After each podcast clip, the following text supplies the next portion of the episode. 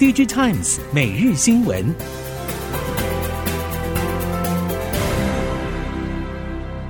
听众朋友们好，欢迎收听 DigiTimes 每日新闻，我是翁方月，现在为您提供今天的科技产业新闻重点。首先带您关心，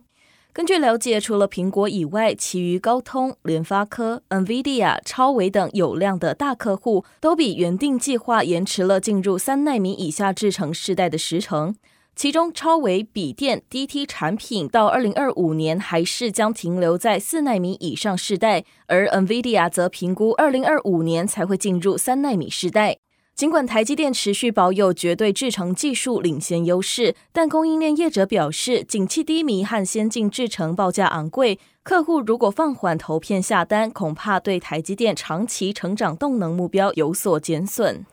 不过，半导体业者表示，过去一年多来，台积电三纳米争议不少。除了量产时程比市场预期推迟半年，也盛传客户对于良率与效能、价格等问题都有不少疑虑。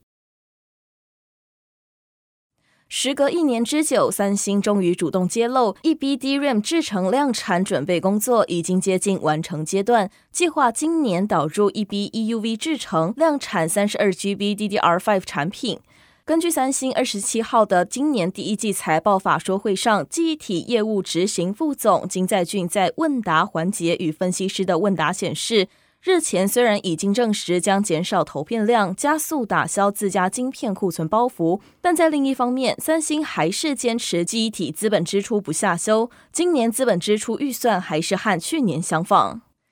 三星显示器因为中小尺寸面板市场不景气，今年第一季业绩稍有低迷。不过，三星显示器也宣布，八点六代 OLED 生产设施计划在两到三年后加动，有望在 IT 用 OLED 市场取得先占优势。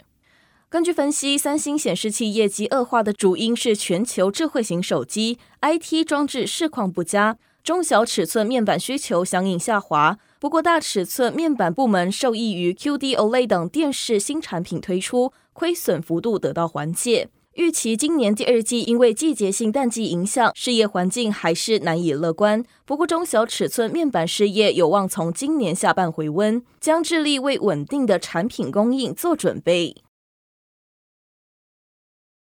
面板大厂友达光电今年第一季亏损还是有超过新台币百亿元。展望第二季，友达董事长彭双浪表示，消费型产品需求回升，在订单的支持之下，第二季出货面积将成长百分之二十以上。第一季平均稼动率为百分之六十六，预估第二季将大幅攀升。展望第二季，友达指出，面板出货面积将季增百分之二十以上，每平方公尺平均单价可望比第一季持平或微幅上涨，价动率则将随着市场状况进行调整。彭双浪表示，目前整体供需已经回到平衡状态，大部分面板价格出现反弹或止跌的现象。第二季营运可望加速改善，预期下半年还是会比上半年好很多。消费性电子需求从今年初调整库存，供应链出货急踩刹车。光宝科技今年第一季营运不如预期，但光电车用以及云端伺服器的营收贡献还是将维持年成长。未来动能则看好人工智慧伺服器和先进驾驶辅助系统影像模组，以及电动车充电方案、五 G 网通等高成长与高价值的产品线助攻。光宝总经理邱森斌表示，尽管 AI 应用市场才刚开始爆发，预计今年 AI 伺服器高阶电源有机会提高百分之五十的需求量，明年成长将更为乐观。为了长期朝向高值产品发展，新事业将启动更多策略投资。邱森斌指出，短期一两年内的重点投资会放在车用电子、云端运算范畴；长期则以能源管理为架构之下，包括绿能管理中心、微电网软硬体平台。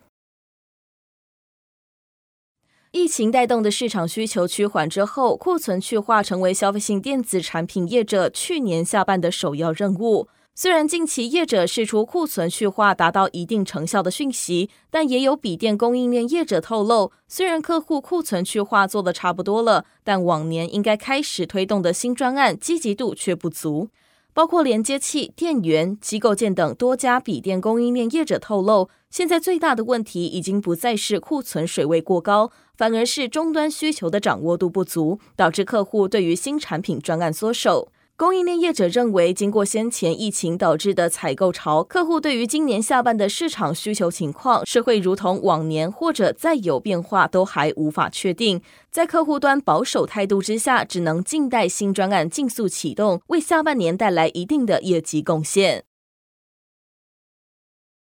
随着 Intel 和超维近日正式推出可以支援 DDR5 规格的 DRAM 相关产品，电源管理 IC 业者期盼已久的 DDR5 新商机似乎就要实现。不过，相关业者认为，实际推出产品到终端市场接受并全面放量，还是需要一段时间的酝酿。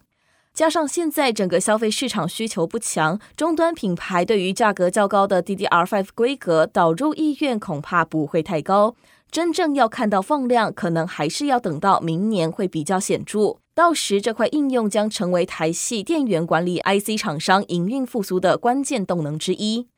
电源管理 IC 相关业者认为，价格一直是 DDR5 规格扩大市场渗透率的最大障碍，这也是相关商机明明已经喊了一到两年，却迟迟没有实现的关键因素。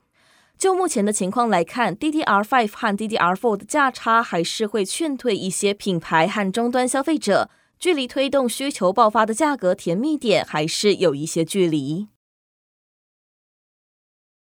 记忆体市场寒风持续，今年第一季三星电子半导体事业营业损失将近五兆韩元，亏损程度比 SK 海力士严峻。今年第二季半导体业绩恐怕再下探，但今年下半业绩有望好转，后续动态引起各界关注。根据韩媒报道，三星认为半导体业绩暴跌的最大原因是因为 DRAM 需求低迷。三星 DS 部门旗下记忆体事业部战略行销室长金在俊指出，去年第四季因为 NAND Flash 库存而影响业绩，但今年第一季则因为 DRAM 库存关系进一步影响业绩表现。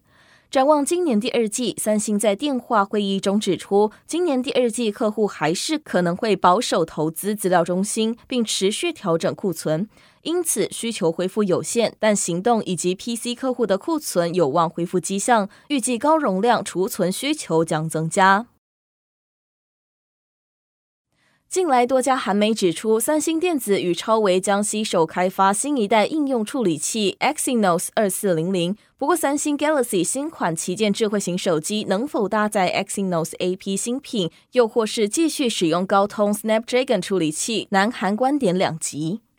部分观点认为，三星已经在 AP 领域中振作，未来将透过与超微的合作，恢复 Exynos 系列名声。而 Exynos AP 有望扩大应用到车用电子领域。另一部分观点则认为，三星短期内恐怕很难推出 Galaxy 专用 AP，就算使用超微绘图处理器的 Exynos AP 赶在今年下半登场，也不一定可以赶上明年 Galaxy S 二十四系列。Galaxy S 二十四系列高几率将继续采用高通 Snapdragon AP。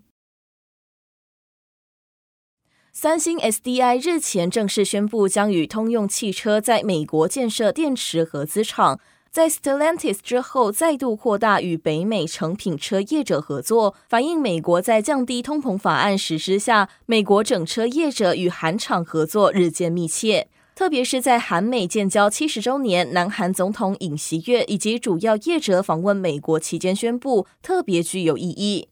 业者指出，三星 SDI 与通用汽车这个时候宣布成立合资厂，更标志着原本以军事安全为中心的韩美同盟，已经转为尖端技术和供应链的重要盟友。业界期待两家业者的合资厂将为美国创造数千个工作机会。南韩合作业者也有望扩大进军美国市场，为材料、零组件、设备中小企业奠定全球化的基础。以上新闻由 DigiTimes 电子时报提供，翁方月编辑播报。谢谢您的收听。